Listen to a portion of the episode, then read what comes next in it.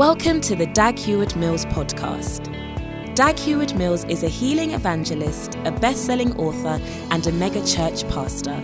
He's the founder of the United Denominations, originating from the Lighthouse Group of churches, overseeing over 3,000 churches across every continent of the world. He pastors the First Love Church, a vibrant church in the city of Accra, transforming the lives of thousands of young people for the Lord.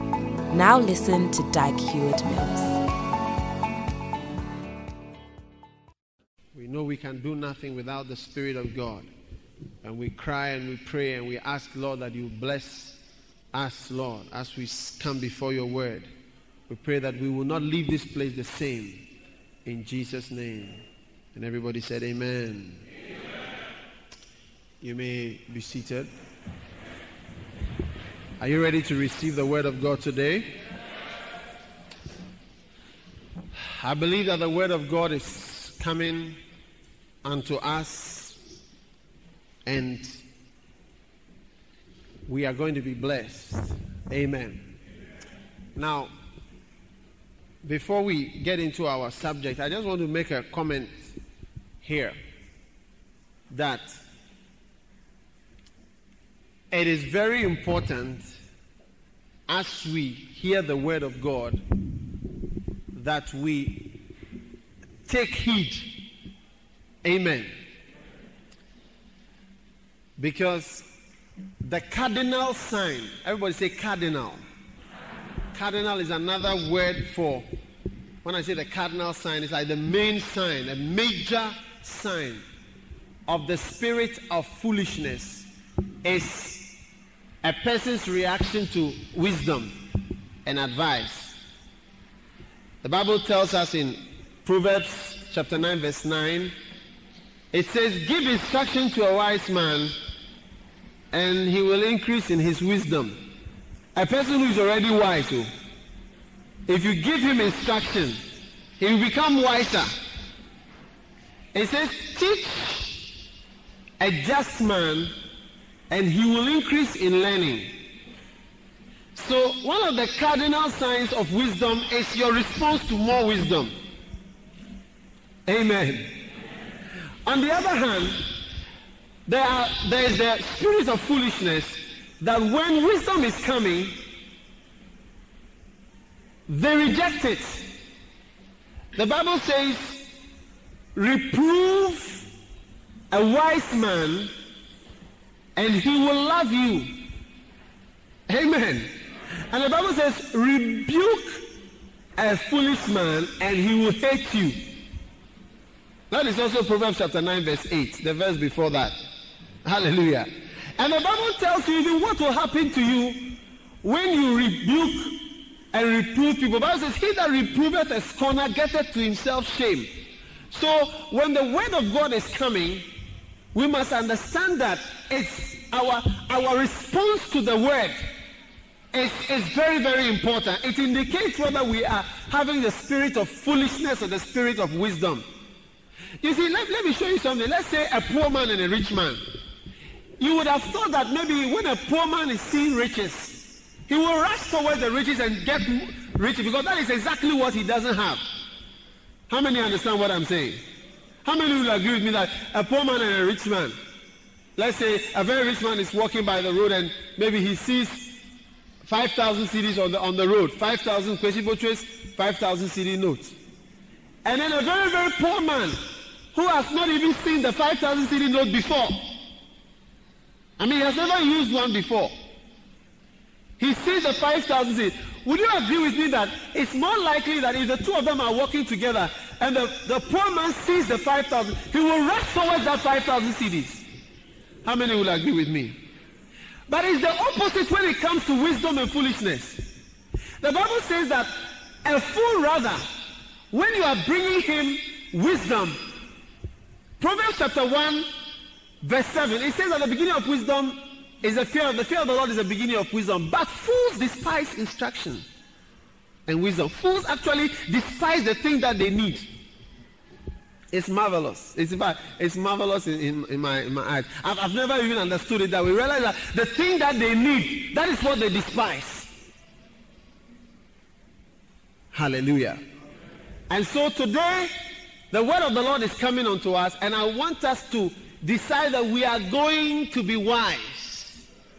Amen. And because we are wise, when wisdom is coming, we become wiser. Hallelujah. Proverbs chapter 1 verse 5 says that a wise man will increase in learning. A wise man will hear. First of all, it says a wise man will hear and increase in learning. A man of understanding will attain unto counsels to understand the proverb and the sayings thereof and the wise sayings of, of, of the dark sayings of the wise. A wise man will try and understand more. But the foolish man, what he really needs to help him, Bible says he despises it. So I want us to have the right attitude. All right. Why are people standing? There's space upstairs.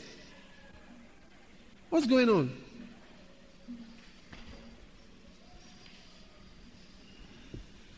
We want to have the right attitude towards the word. Amen. Oh, can I have an amen?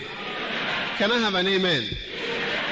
Now, I want to say something even more paradoxical. Paradoxical is an English word, which means, you know, it should have been this, but it's rather that. Do you understand? You know, that's how I can explain. It should have been this, but it's rather that. Paradoxical. Paradox. As I said, one of the side effects of coming to church is that your English will improve. Can I have a witness for the Lord? is that wise men learn more from fools than fools learn from wise men. Would you believe it that a wise man can learn from a fool? Because he's so wise. I mean, he's so wise that he learns from fools.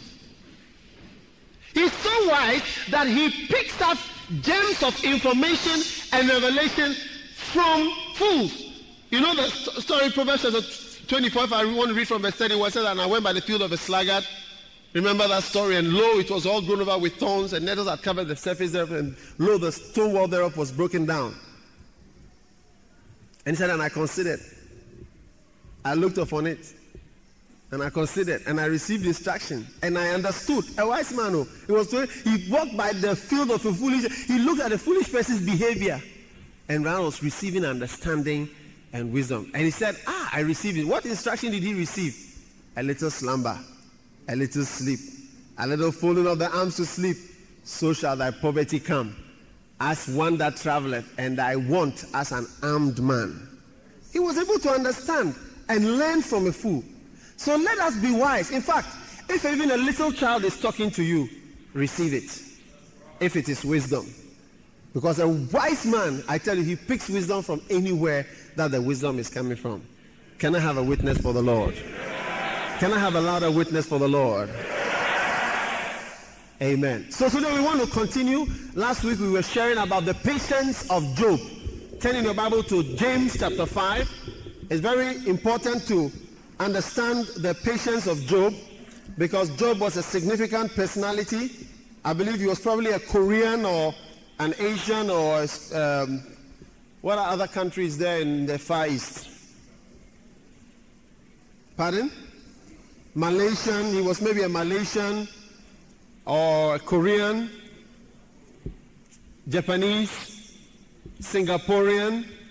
He was one of these because he was from the Far East. Amen.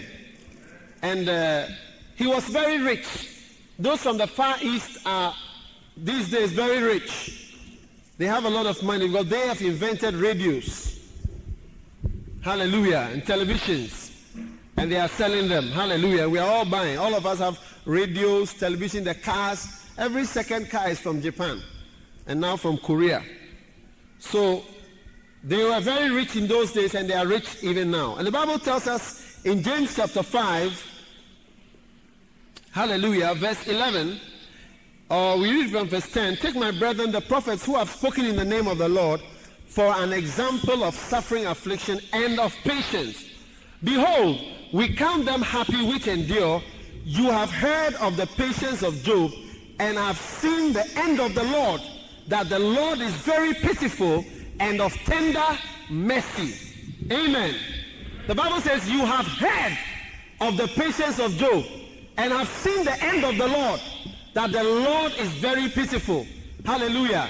And of great mercies. Amen. Now, we are studying Job's patience because that is the cardinal thing that we can see about Job is his ability to be patient. He was patient. Amen. And at the end of his being patient, he had many things. What are some of the things that he had by being patient? He had what? Riches. What else? Friends. What else? I can't hear you. Peace. He had children. Long life. Remember, he was very old. He saw his children, children's children. What else did he have? Promotion. What else did he have? Justice was done. It takes time for justice to be done. Hallelujah. You may go to prison for a while, but after some time, justice may be done. Amen. People may say bad things about you like Christ. When Christ rose from the dead, they said he hadn't risen from the dead.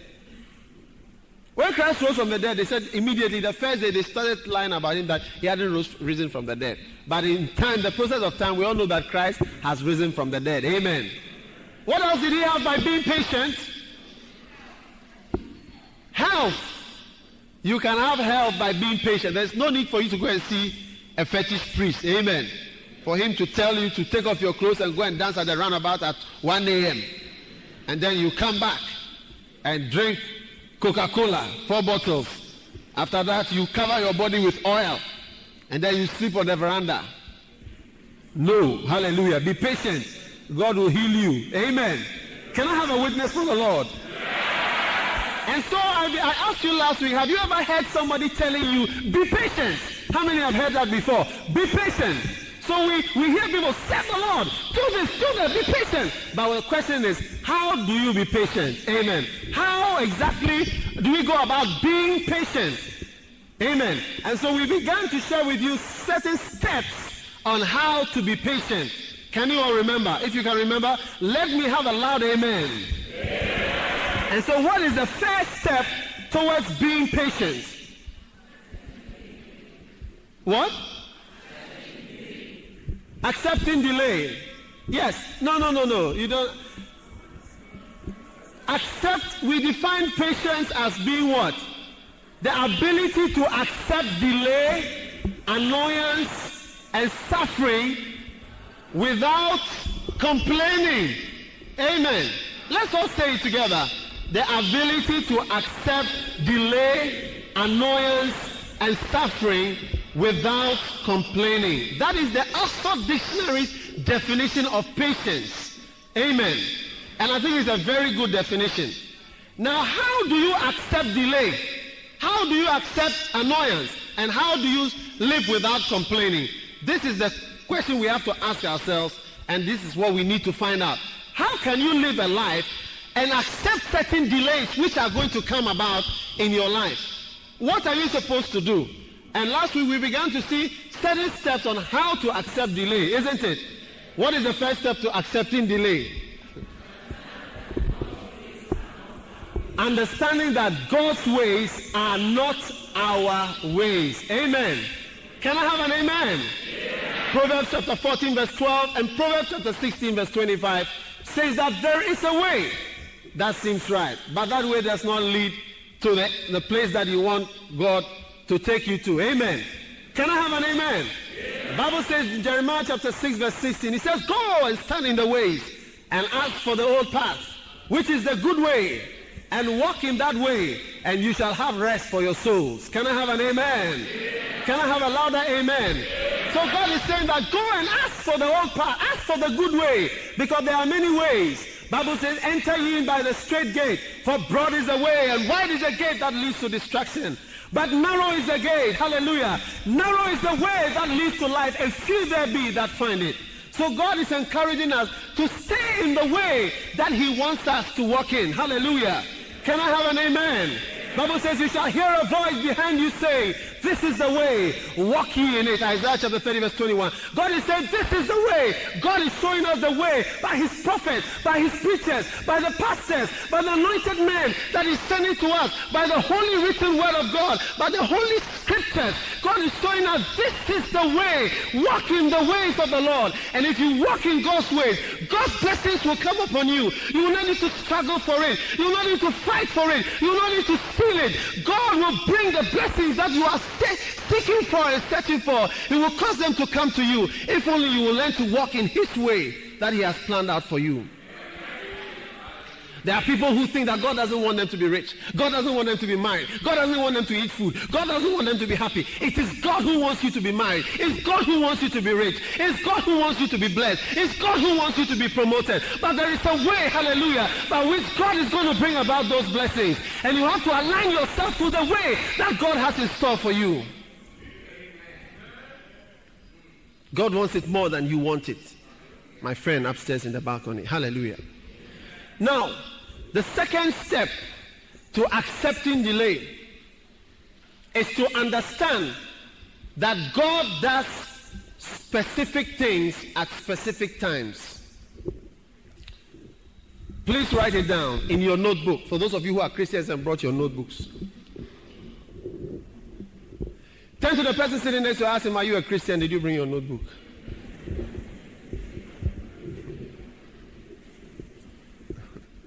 Hallelujah.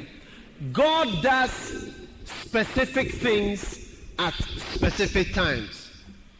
This step to being patient, you must understand that God doesn't, doesn't just do things because he feels like doing things. He does things at certain times. And if it's not time, he won't do it. It's as simple as that. But for some of us, it will be difficult to understand. Because for some of us, we eat at any time. We sleep at any time. We can sleep in church, we can sleep at home, we can sleep in the car, we can sleep when we are walking. I mean, there's no inhibition. Some of us eat everywhere. You see them walking on the road, eating the killer. Did you see them walking? They, I mean, they do anything, anywhere, at any time. So for some of you, you will find it difficult to understand this particular step. but try hard to understand it anyway. Amen. God does specific things at specific times. Now, one may ask that, why does God do certain things at certain times? The answer is very simple. God is an organized God. Bible says that God is not the author of confusion. Hallelujah. And the Bible tells us in 1 Corinthians chapter 14, verse 40, let all things be done decently and in order. God is a God of order. That is why when he married a man and a woman, he made somebody the head and somebody to follow. Although it's possible that a woman may even be wiser than the man, but God had to set an order. And although the woman may be able to give more input than the man, God had to set some order there has to be order. Because without order, there is always confusion. And so God has to set order and has set an order of things the way they should happen and the order in which they should be set. Now, God does certain things and specific things at specific times. Now, for some of us, the certain blessings are going to come into our lives at a particular time of our life. And for some of us, God is going to use us at a particular time of our life. And if the time has not come, those things will not happen. You can climb the, the tree, I don't care, it won't happen. You can climb the trusses in the church and sleep in the roof. It won't happen. If the time has not happened, has not come for that thing to happen, you can fight it. You can do anything about it. It will never happen. It will not happen because the time is not there. And I want to say that even good things God has a particular time that he will do them. And if the time hasn't come, he will never do it. Ah. You see, we try to understand God, but I want you to understand today that you cannot understand God because God is not a man. And God is not somebody whom you can understand. I know why He doesn't let us understand everything about Him. God is not a man. It's as simple as that. If God is not a man, the way He does things is different from the way men do things. Hallelujah. So you must understand that God has a particular way of doing things at a particular time. I want to give you one very good example, and that is the coming of Jesus Christ. One would ask that why did God wait for such a long time before Jesus came? Why? Why for so long? Why from the time that Abraham came? Apparently, Abraham came about 2,000 years also before Christ. Now, why did God wait for a very, very long time? All the Babylonians, the Greeks, Alexander the Great, the Babylons, the Book of Nebuchadnezzar, all those people never heard about Christ, never had an opportunity. Why did God wait till the time that Christ came, before Christ came? Now Christ has also gone. And he's going to come again. He has he has not come, but he's going to come. That is our faith. We believe and I know that he will come. Now why is he not coming? Or why has he not come yet? Why are you alive and why are you not dead? Why are you not yet dead? Your time hasn't come, but it is coming. Today, today has made it one day nearer.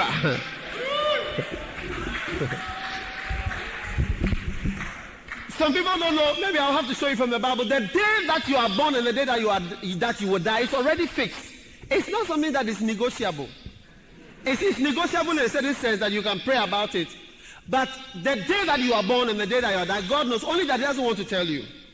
Because if you know that you are dying on Wednesday afternoon, today, tomorrow, Tuesday, you will never be happy. It's better that you don't know. Amen so that you can be happy at least up to Tuesday service. Now, the time that Christ came was the right time in God's timetable.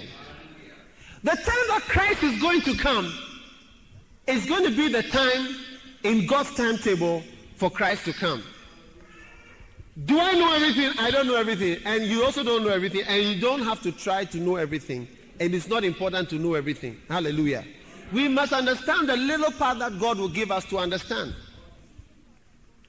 Now, when you understand that God will do it, but He will do it in His time, and that the time has not yet come, then you can easily be happy. Because you know that, ah, it's definitely going to come. But it's not like, let's say, your birthday or your wedding. Maybe you are in a relationship and you know that you are going to get married this year, November 14th, okay? Now, 14th of November is coming, or let's say even nearer in April. You are getting married on April the 20th, 20th of April, Thursday night. You, you, you are getting married on the 20th of April. Now the day is coming, and you know you are prepared, so you are, you are not worried, you are not anxious. But the Christian sister who cannot see even a beloved in sight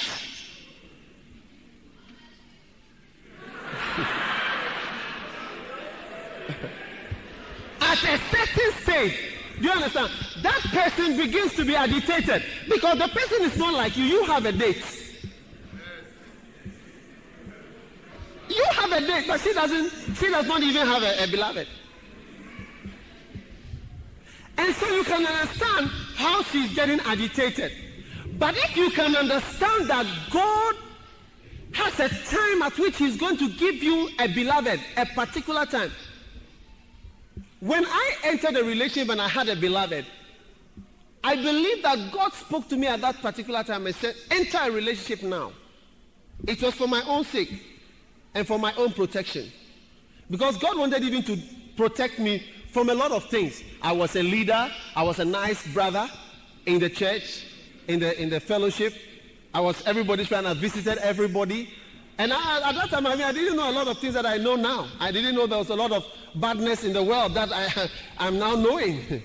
And even the ways of women. So that a Christian brother, very naive, you are walking among the sisters, you don't know the snares and the traps that are being said. Oh, Ecclesiastes chapter 7, verse 6 said that eh, I find more bitter than death the woman whose heart is snares and traps. Traps. You know, you know when you say, "Oh, I didn't know you were coming," you knew he was coming. You were you were planning and you were praying and you had a connection. You knew he was coming. Oh, coming. You've done your hair, everything. You didn't know he was coming. But God knew, hallelujah. Are you understanding what I'm saying? That it was time for me to do that. At a certain point in my time, it was time for me to marry. God said to me to marry, and I married. I believe it was very, very important for me to marry at the time. If I had a specific dream, I'll not tell you the dream, but I had a specific dream, I said, marry. Oh, I don't want trouble. I will marry. Now, there are specific times that certain things are going to take place in your life. And when you know that, oh, the time hasn't come, you are relaxed. Some of us want promotion. When promotion time hasn't come and you are promoted, it will be very unfortunate. The Bible says that when a servant ruleth, the earth trembles. The earth trembles. because you are really a servant and you have been mistakenly got into the into power. And that is why sometimes when some of these people come into power in various countries, we don't want to mention, for instance, a country whose name begins with G. and, and, people are not used to being in power. They're not used to being in charge of anything. And, and you begin to see the terrorism that is practiced. Because they are not, you but the Bible says that when a servant ruleth, the earth trembles. They will be, they will be, they will be castigating people who are wearing suits and going to work, or people who are wearing suits. What is wrong with wearing a suit? Eh, you're against people driving cars. What is wrong with driving a car? We must not be against progress. We must be for progress, whoever we are. So when the time hasn't come and you happen to get there, it will be unfortunate. But God has a specific time. Now, today, I want to ask you how are we supposed to know God's time? How are we supposed to know the time? You understand? How are you supposed to know the time for certain things?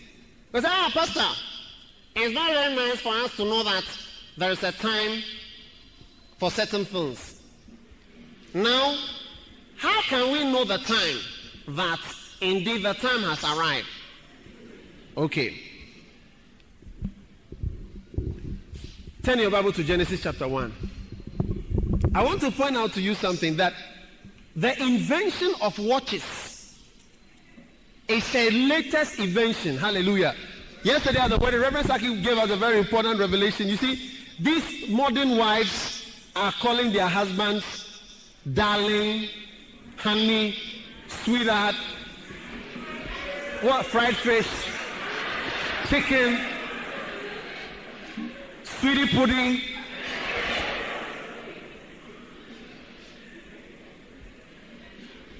But the thing that a wife is supposed to call a husband is my Lord. If my wife doesn't call me my Lord, I have to talk to her about it.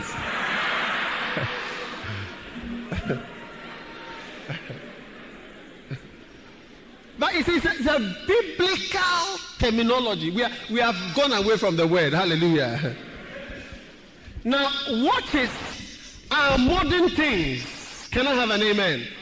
Which have been invented by man to simplify the process of determining the time.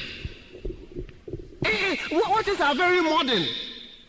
Some time ago, before watches were invented, they had a, I, I, I don't know the name of it, you turn it round, hourglass, is that what it's called, hourglass, and then the, the sand or something will fall down. When it goes down, you know that uh, it's one hour. He said 12 o'clock. It's one hour. You know, when it turns around this way, then the sand will fall. By the time the sand finished going through, then another hour or two hours or whatever has passed. So, so this, this, is the development of man. Hallelujah. And man has progressed to a point where now you just have a watch. When you look at your watch, you know immediately that it is 2 o'clock, it is Friday, it's 21st August, and it is 1996. But that's modern. There is an old way of determining the time. Amen. And we want to know how to determine the time today. I want to show you some very important things in the Word of God. Number one, Genesis chapter 1, verse 13. And in the evening, God was creating heaven and earth. and the morning was the third day. And God said, Let there be light in the firmament of the heaven to divide the day from the night, and let them be for signs and for seasons and for days and for years. Amen. And let them be for light in the firmament of the heaven to give light upon the earth. And it was so. Now, this scripture is telling us that God created the heavens and the earth, the sun, the moon, the stars, the, and so on, to provide a demarcation in time. It's a creation of God. Amen. And so people were expected to look at certain things and know what time it is. But man has developed so much that now we don't even look at the sun. You know, there's a, there's a saying that says when the moon dies, uh, we'll get our pay, isn't it? Moon die. A lot of uh, uh older people, especially Hausas and northerners and so on, uh, some of these people, they say when moon die, how come? It has maybe even now become a terminology, but it was something that they used to know that is the end of the month. The moon will die. The moon will be finished. There will be no moon. Then it means that the month has, has, has come. The month has ended. So you realize that there are several things that God has set up in the air. People have studied stars. There are certain stars and so on that can show you signs. This is actually what these things were created for. Now we don't even look at the moon to see what the, whether it's the end of the month. We don't even care. Now, so much so that in the time of Jesus, Jesus said something. He said that when you see these things happening, know that the time is near. He said, when you see these things happening, no. So much so that Christians have got to the point where because we are so used to looking at our watch and looking at the calendar and looking at the day that this is going to happen, we don't even watch for those things anymore. And those times may be coming very near. It, it does not even occur to us. So much so that in 1 Thessalonians chapter 5, verse 1, when Paul was writing to the Thessalonians, he said that I have no need to write to you about the times and the seasons. Let, us look at that. He said, I don't need to, I don't even need to write to you about it. Because I mean, you know. I mean, I wonder if in that day they had even invented watches. Hallelujah. Amen. It said in 1 Thessalonians chapter 5, verse 1, turn in your Bible, those of you who are Christians and brought your Bibles. It says, But of the times and of the seasons, brethren, you have no need that I write unto you. For you yourselves know perfectly, hallelujah, that the day of the Lord cometh as a thief in the night. Amen. So the times and the seasons are something that ordinary Christians are supposed to know. This is the time for this and for that and for that. Just as we know when sometimes you see a young man, let's say a young man, maybe playing the organ or playing the drums, so you know that he's getting to the time where he may be getting married soon. Hallelujah. Do you understand what I'm saying? He said a certain man is getting to a point. You know that ah, this man soon very soon he may be getting married and he may be having children. Now the Bible says that I don't really have to write to you because you know the times, the times and the seasons. Seasons are different things. That's the next thing I'm going to talk about. But the times, you know the time. But at another place in the Bible, this same Bible in Acts chapter 1, the Bible says that the apostles, when they were standing, I believe, on the Mount of Olives, they were asking the Lord, what time will you do this and that? And Jesus told them that it's not for you to know the times which the Father has set in his own hand. There are certain times that it's not, does not concern you. And those ones you don't have to know. There are things which the Father has determined that he is going to do. Even the Son doesn't know. But other times you are supposed to know. Can I have an amen? Let's look at it, Acts chapter 1. I want us to turn there. And I want you to just take note of that scripture. We are doing Bible study. Can I have a witness for the Lord? Can I have a witness for the Lord? Acts chapter 1, very, very quickly, please. In Acts chapter 1, verse 6, amen, they asked him, they asked him, and when they were come together, they asked of him, saying, Lord, will thou at this time restore again the kingdom to Israel? At that time, Israel was under the rule of the Romans. They were wondering, where is Israel going to be independent again? Have their own nation? And the Lord said that it is not for you to know. Amen. The times and the seasons which the Father has put in his own power. Hallelujah. Hallelujah. Now, you realize here that God has shown us that there are certain times that we ought to know, and there are certain times that we ought not to know. And today, I want to point out to you from the Bible. The Bible tells us in 1 Chronicles 12, 12 verse 30, to say that, and the children of Issachar were different from the other type of Christians because they had an understanding of the times. Let's also turn to that. These things I can be quoting them, but I want you to turn to it. First Chronicles, chapter 12. Let's look at it, underline it. But I, I want you to, there are things I want you to have yourself, hallelujah, underlined in your own Bible. All right? Verse 32, First Chronicles chapter 12. Underline it in your own Bible. Note it. Sometime you'll be scanning through. Remember, ah, remember that verse when you scan through your Bible. Those of you who are Christians and brought your Bibles, you will see. It says, and of the children of Issachar, which were men that had understanding of the times, to know what Israel ought to do. Hallelujah. There are some Christians that have no understanding of the time. They don't know what is happening. They don't care. It doesn't bother them. They do anything that they are doing and it doesn't bother them. But God is saying, hallelujah, can I have an amen? That we've got to know the time. And I want to point out, I want to show you, I want to take today's service to show you about the time of that uh, what time it is now spiritually. I'm just going to use one example. And I want to show you from the Bible, hallelujah, that it is around the time, uh, this time that we are in, it's around the time that Jesus Christ is about to come back to this earth. When I was in Jerusalem and I was standing on the Mount of Olives, I stood on the Mount of Olives. As I was standing on the Mount of Olives, Mount of Olives is where Jesus stood and prophesied about Jerusalem. He, he talked about Jerusalem, talked about the temple. I was standing where Jesus stood. he walked where I walked. I also walked where he walked. and as I was standing on the Mount of Olives, and, you know, was, he said, as you see him go, he's going to come back in the same way to this same place. He's going to put his feet on the Mount of Olives. He's going to come right back there. And you realize that years have gone and years have come. And one wonders that is it when is Christ coming? I want to show you there are four signs that every Christian should know that because of what you see, Christ can come even this evening. You see, what we are saying, what signs exist today have never existed before. Never. Number one, the sign of Israel. Israel. The sign of Israel.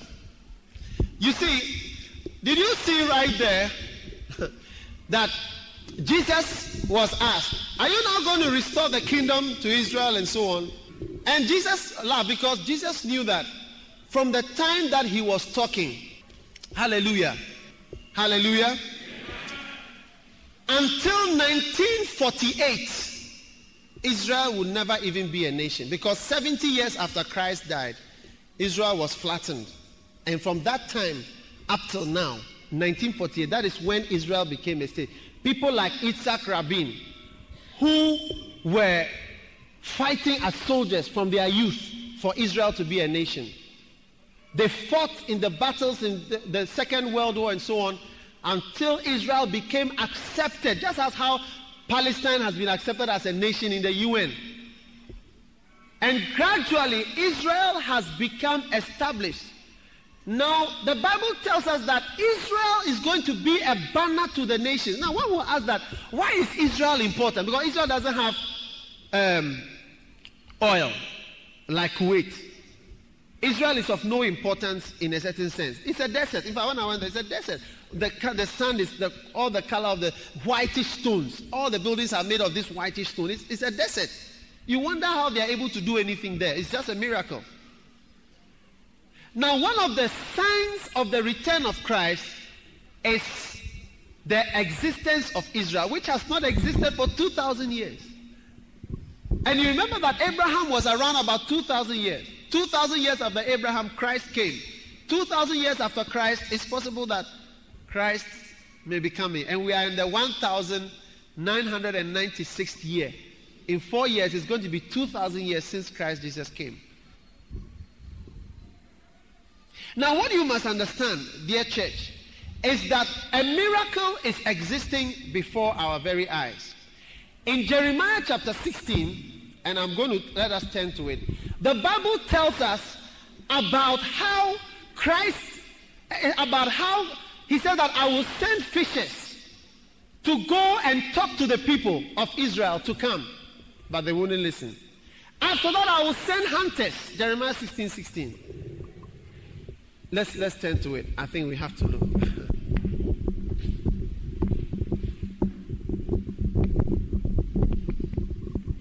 Good. Chapter 16.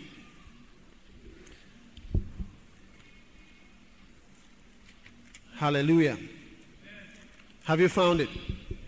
It says in Jeremiah chapter 16, verse 13.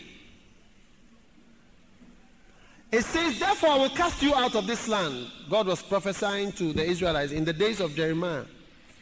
Therefore, behold, the days come, saith the Lord, that it shall no more be said, The Lord liveth, that brought the children of Israel out of the land of Egypt. Hallelujah. Now it says in verse 14, Therefore, behold, the days come, saith the Lord, that it shall no more be said, The Lord delivered that brought the children of Israel out of Egypt.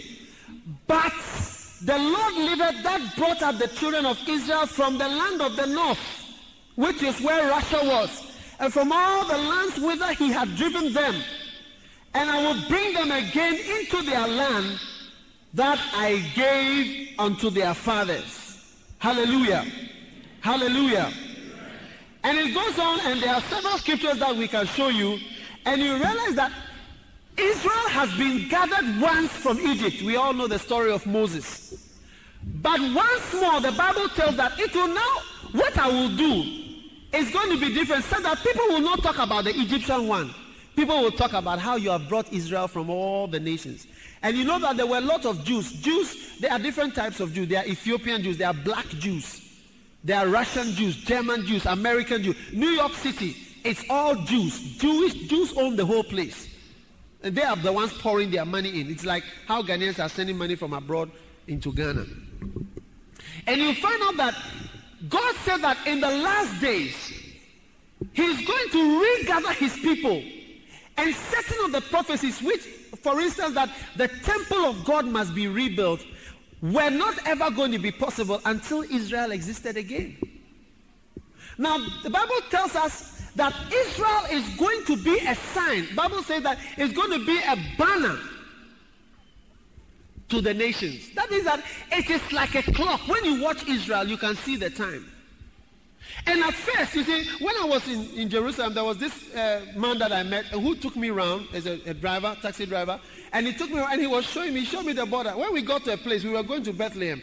When we got to a place, he showed me, he said that this is where we were at first, and he showed me the, the post. And you can see the bullet holes in all the, the, the, the, the, the pillars and so on that were there. And he said that this was where, they said in 1967, the war. Then we took from here. He showed me, he's a Jew. He said we took from here then we drove all that place, Bethlehem. And he realized that Israel came as a small nation. They were attacked from the day that they started. They were attacked 1967, 1972. All the time, Saddam Hussein also decided to bomb them. And they are then rather, every time they were attacked, they rather expanded. And they expanded and they took all the territories that they have occupied, the Golan Heights and all the, all those things are indications of the regathering. Now, it was never possible for the Jews to come back because there was no nation. But when Hitler came, that's why Jeremiah chapter 16, verse 16 says, First, I will send you the fishers. A fisherman is somebody who puts a hook with a small bait and attracts you. And he said that if you do not take, listen to the fishers, I will send you the hunter. When God sent them the fishers, there were people that were going around and speaking to the Jews all over the world, say, come back to your nation. They said, no, we are happy here. We are happy in Germany. We are happy in Poland. We are happy in, in, in Russia. We are happy here. We don't want to go anywhere. And so God sent a hunter. A hunter is somebody who chases you behind with fear. And Hitler came. And Hitler tried to exterminate the whole Jews. If you go to Jerusalem, they have a museum specially dedicated to the extermination of the Jews. There is a particular hall. When you enter the hall, it's just to remember the children that were slaughtered. Millions and millions and millions of them. They, the, the room is dark. It is just mirrors with candles. You see, somebody said that there's a problem with Jews and Arabs. The problem with Jews and Arabs is that they never forget. And the problem with Europeans and Americans is that they never remember. But as for the Jews, they will never forget. And when I, when I look, when I went into that hall, as you enter, you walk, you, you will not even know how to walk, just candles. Then you hear a name. Then they will say, Johann Sebastian, born this, had killed at the age of four. Then as you're going, you'll be hearing the names, they will be mentioned, it's recorded continuously. They are just mentioning it so that they will never forget what the Germans did to their, to their people. And you realize that Hitler came, and after Hitler had finished with them, they said, No, we have to go to our own country. So they all started coming back. From 1948, there were just a few thousand. Now there are about six million and above gathered. Thousands from Ethiopia, black Jews. Recently, if you were watching CNN, the black Jews were uh, demonstrating that when they donate blood, the hospital throws the blood away. They've come from Ethiopia. They've come. Bible says that no more will it be said the Lord the second sign, I, we don't have time to go. The second thing that you have to look at to know what God, and let me just even make a comment here. You realize that because Israel was run over by all the different nations, you realize that Arabs who were Muslims came to Jerusalem and they have built a mosque right where the temple was. And inside the mosque, they've got a rock, and they say that that is a rock in which Abraham sacrificed Ishmael. Is Abraham sacrificed Isaac. You see, people think that Christianity and Islam are compatible. They are not compatible and they are not the same. There are different things that they say. They say Muslims say that Abraham sacrificed Ishmael. But Christianity, Bible tells us that Abraham sacrificed Isaac. Hmm. they are very different things. Hallelujah. And you have to know the difference. Now, you realize that right at that spot, there is a mosque. And that is a place where the temple must be built. And that one too, we don't know how it will happen. Because to break this mosque, it will be a beast. But whatever will be, whatever the Lord wants to do. So if you hear something like that has happened, remember what I'm telling you today. You know that another something is happening, sign that we are seeing. The second sign is the sign of Europe. Europe. The Roman Empire. It's another thing that you have to watch very carefully. Because it is something that God has predicted in His Word. And I want us to turn to Daniel chapter 2. These are important signs. And these signs are indicating to us that Christ may come before your wedding. Hallelujah.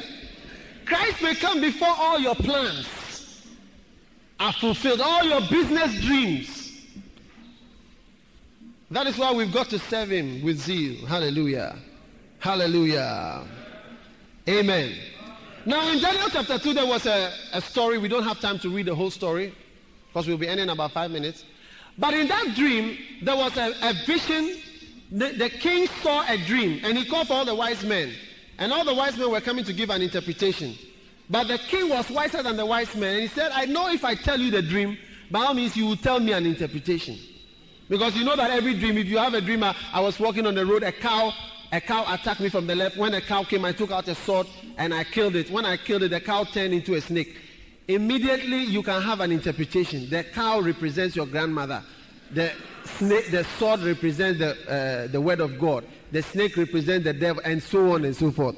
So every dream can have an interpretation if you want it. But Nebuchadnezzar said that, no, if I tell you the dream, you will lie to me. I'm not a fool. Tell me the dream I had and tell me the interpretation. Then I will know that you are really interpreting dreams. And the Bible said they were going to kill all of them. And then they called Daniel. Daniel said, Why are you worrying yourself? Let me pray to my God. So he prayed, and God showed him the dream that he had and showed him the interpretation. Now, this was the dream. In the dream, in Daniel chapter 2, it says that you saw, verse 31, thou king sawest and behold a great image. This great image, whose brightness was excellent, the form was terrible, the head was gold, the arms were brass, the chest was brass, the breast was brass, the arms were silver, his belly thighs of brass, and his legs were iron, and his feet, notice the feet, part of iron and part of clay. Verse 34 is the most important verse. It says, And thou sawest, notice, till that a stone was cut out without hands. Notice, without hands. This is something that God Himself is going to do. Which smote the image upon his feet. Notice where the stone hit the image. Upon the feet of the image.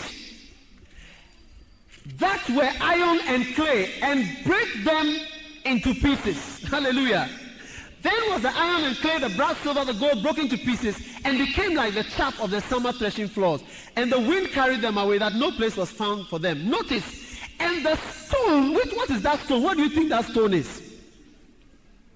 What do you think that stone is? He said, and that stone which smote the image became a great mountain and filled the whole earth. What do you think that stone is? Hallelujah. Nobody's trying to interpret the dream. Amen. Now, the man interpreted the dream and he showed them. He said that the head of gold, and I want you to understand this today. The head of gold was Babylon. It is you, Nebuchadnezzar. After that, another kingdom will come. And just as Daniel prophesied, in fact, these visions are so accurate that people feel that the book of Daniel was written after the things happened. There are people who say that Daniel was not written at the date that we, we have for it because other parts of Daniel, the, the, the descriptions of the wars are so accurate. That's exactly what happened. After the head of gold will come another kingdom. After that kingdom will come another kingdom. There were four kingdoms. Now, the first kingdom was Babylon. The second kingdom was the Medes and the Persians. The Persian kingdom, Cyrus the Great and so on. And then the third kingdom was the Greeks, Alexander the Great. Have you heard of Alexander the Great in your history? We learned it in history. And then the fourth kingdom, which was iron, a very hard kingdom, was the Roman Empire. Since the days of Nebuchadnezzar, these are the progression that has come. And it was the Roman kingdom, kingdom that was very, very strong and very, very hard. There are other parts of the Bible which talks about four different beasts. We don't have time to go into all that. I'm just giving you a gist of it this morning because we have only five minutes more. Now, you find out that the Bible says that the, the legs of the thing was toes was made out of iron and clay. Now you realize that the Roman Empire, where was Rome? The Roman Empire was where Europe is today. In fact, all these four kingdoms were where Europe was, especially the Roman Empire. Now, at this last day, Europe has been divided into Germany, Holland, Spain, Belgium, England, and what else? Portugal, Holland, Netherlands, France, Switzerland, Norway, and so on. But in this last day, suddenly at the very last point, Europe is trying to come back together as one more a kingdom that it used to be before. That was the same Roman and the head of, head of Rome. You know, Rome is part of Italy. The same thing. But this time the Bible is describing that the feet are part of the feet are iron and part of the feet are clay, so that it indicates that the union is not strong. It's not a proper union. And that is exactly what is happening in Europe. In fact, so much so that people predicted before Europe became 10 nations that it was the 10 nations. If you remember the beast, Revelation 13, when I saw a beast arise out of the sea, Revelation 13, 11, I saw another beast. That the head, it had 10 horns and so on, that Europe was going to be 10 nations. And out of those 10 nations, three will come, one will be the king, and so on. Now, out of these nations, the 10 toes, part of iron, part of clay, they are trying to join, but they cannot join because they speak different languages. Number one, French is different from Spanish. Spanish is also different from English. English is also different from Flemish. Flemish is also different from Dutch. They are all different languages. And they are not, and you can see England under Margaret Thatcher, she didn't want to join it. Up to now, they are always fighting it. Some are joining to, to the extent that now they have one visa. If you want to go to Europe, they call it Schengen visa. If you get a Schengen visa, it qualifies you to go to any part of Europe except England, Portugal, uh, Spain, Germany. This they, it's called the Schengen visa. They are now they've now tried to do, but the, the union is they are trying to have one currency. They are going to abolish francs, pounds, this have one currency. It is a sign.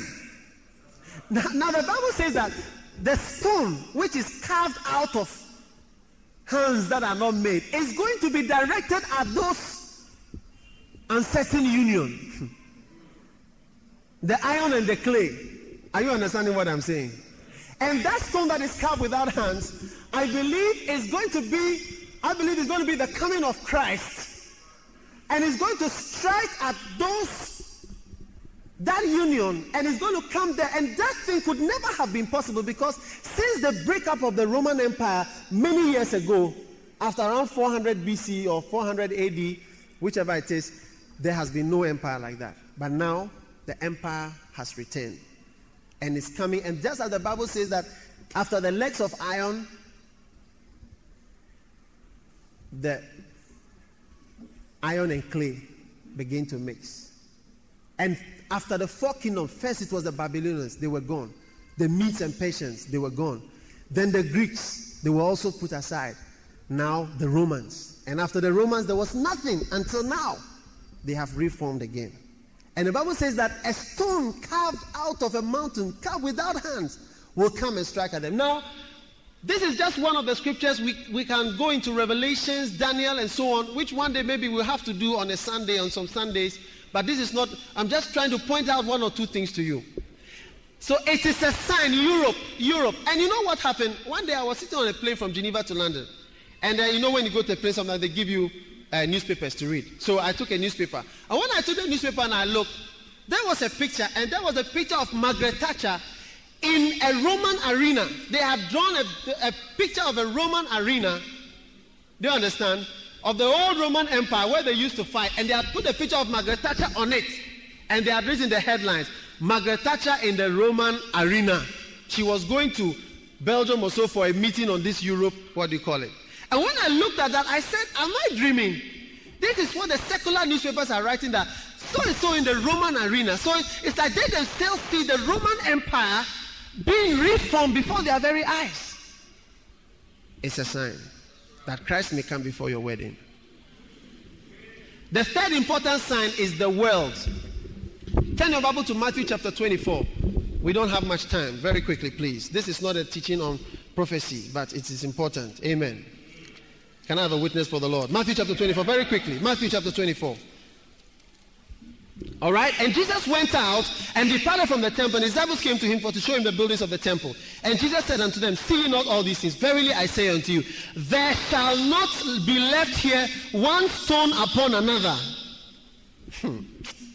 That shall not be thrown down. You see, this is a person, if you were to prophesy, the people will stone you. A building that exists, you are saying that it will not be there. And that is exactly what happened. Up to today, there's no not a stone. Verse 3 And as he sat upon the Mount of Olives, this is the Mount of Olives I was telling you about. The disciples came unto him privately, saying, Tell us, when shall these things be? What shall be the sign of thy coming and of the end of the world? Verse 4 And Jesus answered and said, Take heed that no man deceive you. Many shall come in my name, saying, I am Christ, and shall deceive many.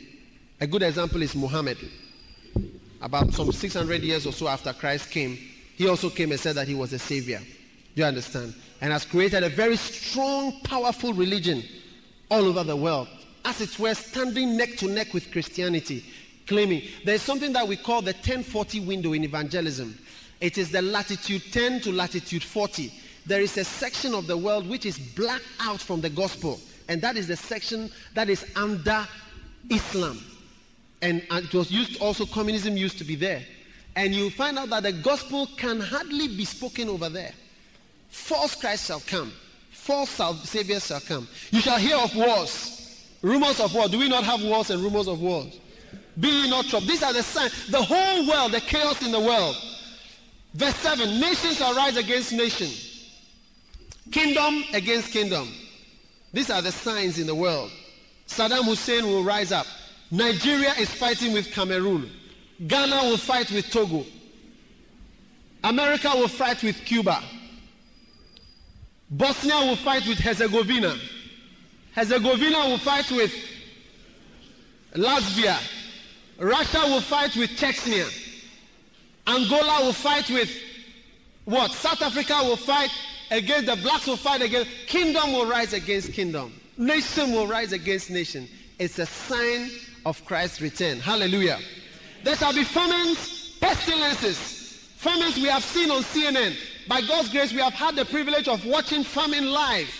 What happens in Rwanda? Pestilence, epidemic is a, the word pestilence is an old English word for epidemic. Now today in medicine we say epidemic, we don't say pestilence. But pestilence is the word for epidemic. We have seen major epidemics in this world. And now we have the latest epidemic. We have been able to eradicate smallpox and other epidemics. Recently, I was watching so many thousands of people died in, in Nigeria from uh, cerebrospinal meningitis and so on. But now we have an epidemic which has reached worldwide proportions and therefore it's known as a pandemic. When an epidemic gets to a point, it's called a pandemic.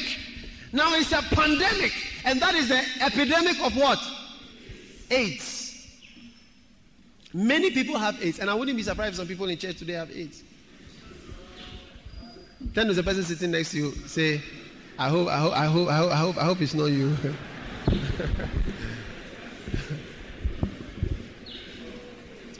Amen. Amen. Turn your Bible to Daniel chapter 12. We are opening many scriptures today because we are learning how to determine the time. So many times things are going to be assigned. Daniel chapter 12. Hallelujah.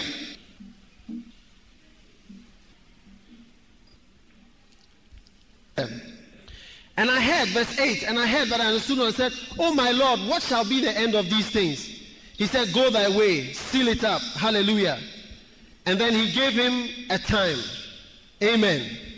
Now, in Daniel chapter 12, from verse 1, he said, At that time Michael shall stand up, being the great prince, which shall stand up for the children of thy people. And there shall be a time of trouble, as there never was, was a nation at that time. Thy people shall be delivered, and everyone found written in the book. And many of them that sleep in the dark shall awake, some to everlasting life, some to contempt. They that be wise shall shine as the stars forever. But O thou, Daniel, shut up the words and seal the book, even to the time of the end. Many shall run to and fro, and knowledge shall be increased. This is another says that set up, set up this seal until the time of the end. Everybody say the end. What is going to happen at the end? The Bible says that many shall run to and fro, and knowledge shall be increased. I mean, know that there's never knowledge like we have had knowledge today. Knowledge. We can transplant hearts. I even hear you can transplant brains now. Or somebody trying to transplant brains.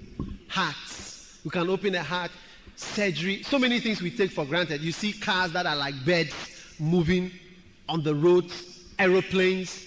Recent, when I was when I was recently and I saw the Concorde going into the air, and I said, "It's wonderful." When you see a big plane, a jumbo jet, 747 going into the air. The last time I was entering a plane, I said, man, it's wonderful. And you see that people are running to it. There's so much travel. Travel all the time. Anytime KLM, Swiss Air, Ghana Airways, British Airways are coming from Europe, from America, they are always full. You wonder. It's a sign. Every airport in the world is being expanded. Many shall run to and fro. And Bible says knowledge shall increase. The knowledge that we have now. What sickness do you have? It can be cured. Almost. Almost. What, what scientists? We have gone to the moon. We've gone to some of the. We are sitting here. We are watching what is happening in South Africa. There is why soccer, we have become interested in soccer of late because we have been watching Abedi Pele and Tony Yeboah doing that. When Tony Yeboah scores a goal in Leeds, we all watch it in Ghana. Knowledge. How, how can it be that I can see somebody in the, in the television? It's knowledge. And the last, so the sign is the world, the things that are happening in the world. And the last sign is the gospel. In Matthew chapter 24 again, we are just rounding up here. The last sign, I said four signs. One sign is Israel. Another sign is Europe. Another sign is the world. And the last sign is the gospel. In Matthew chapter 24, hallelujah.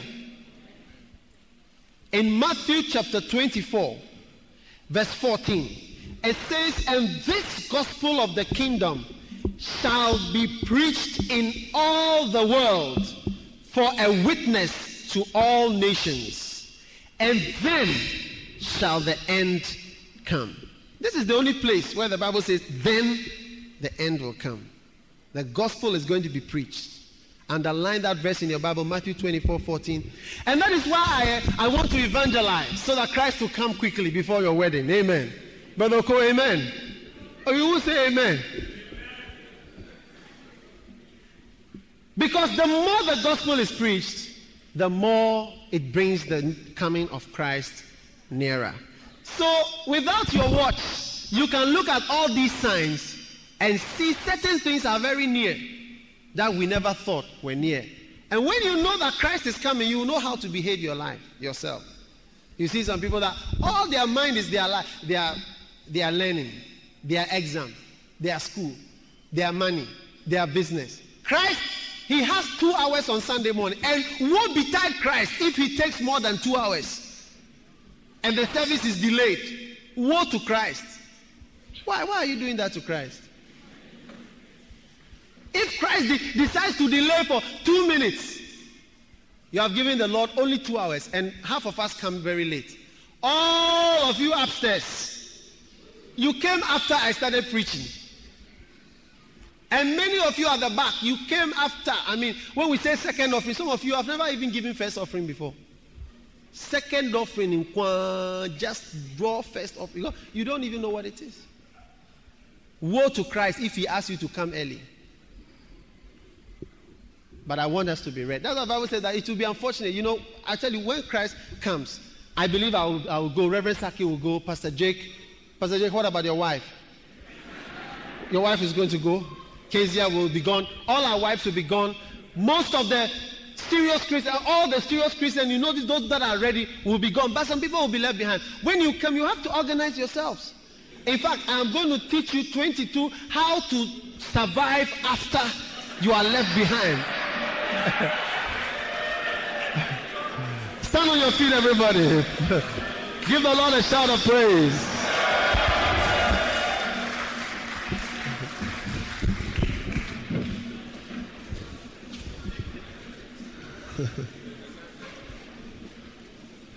22 steps how to make it.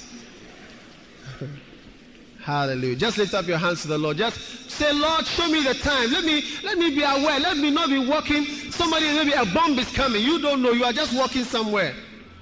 But you don't know what danger you are in. You want to say, Lord, show me the time. Let me live as though I know the time. Let me rise and be more spiritual than I am. Let me know the time of my blessing, the time of my promotion, the time even of your death. The men of God of all, they knew when they were going to die. Bible said Jacob gathered up his feet, gave commandments unto his children, and he gave up the ghosts. People of all knew that this was going to happen, and they were prepared. They knew the signs. Thank you, Holy Spirit of God, in the name of Jesus. We give you the praise and the honor and the glory. We thank you, Father, in Jesus' mighty name. Thank you, Lord. Amen. Every head bowed and every eye closed. This morning, as we close this service, it will be very unfortunate for you to come to church and go away without knowing Jesus as your Savior. Maybe some of you have been invited here to church. Maybe some of you have come here before. Maybe this, maybe this is the first time. But deep down in your heart, you know you are not ready. Maybe Christ may come today or tomorrow. Bible says at a time when you think not, Christ will come. If you are here today, you know deep down in your heart you are not ready, you are not sure. You want to say, Pastor, pray for me today before I go out of this room.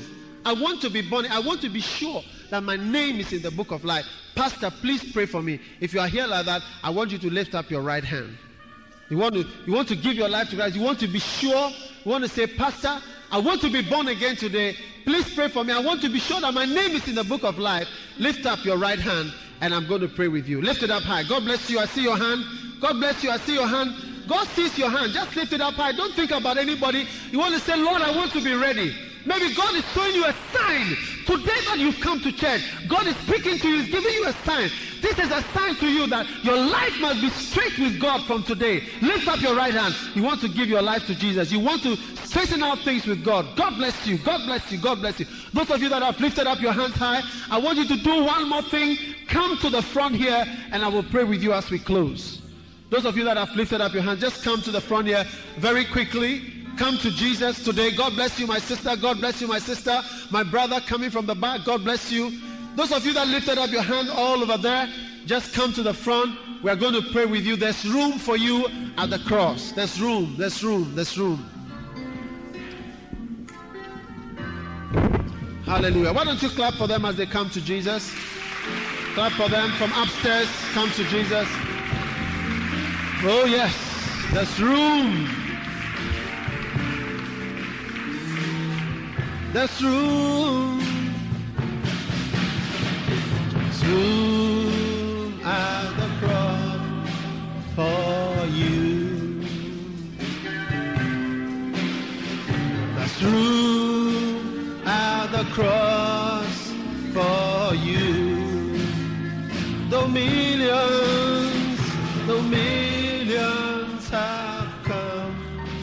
there is still room for one.